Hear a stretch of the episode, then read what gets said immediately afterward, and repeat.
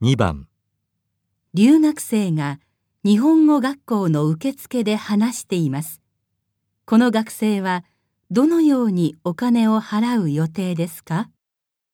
入学手続きですね。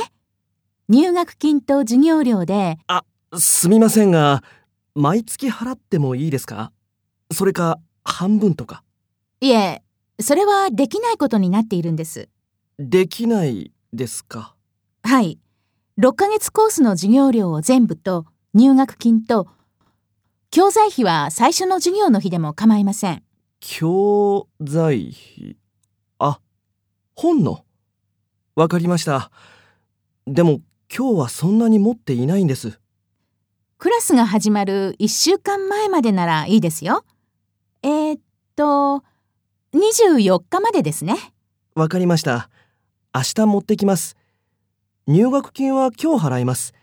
本のお金は最初の授業の時に。この学生はどのようにお金を払う予定ですか？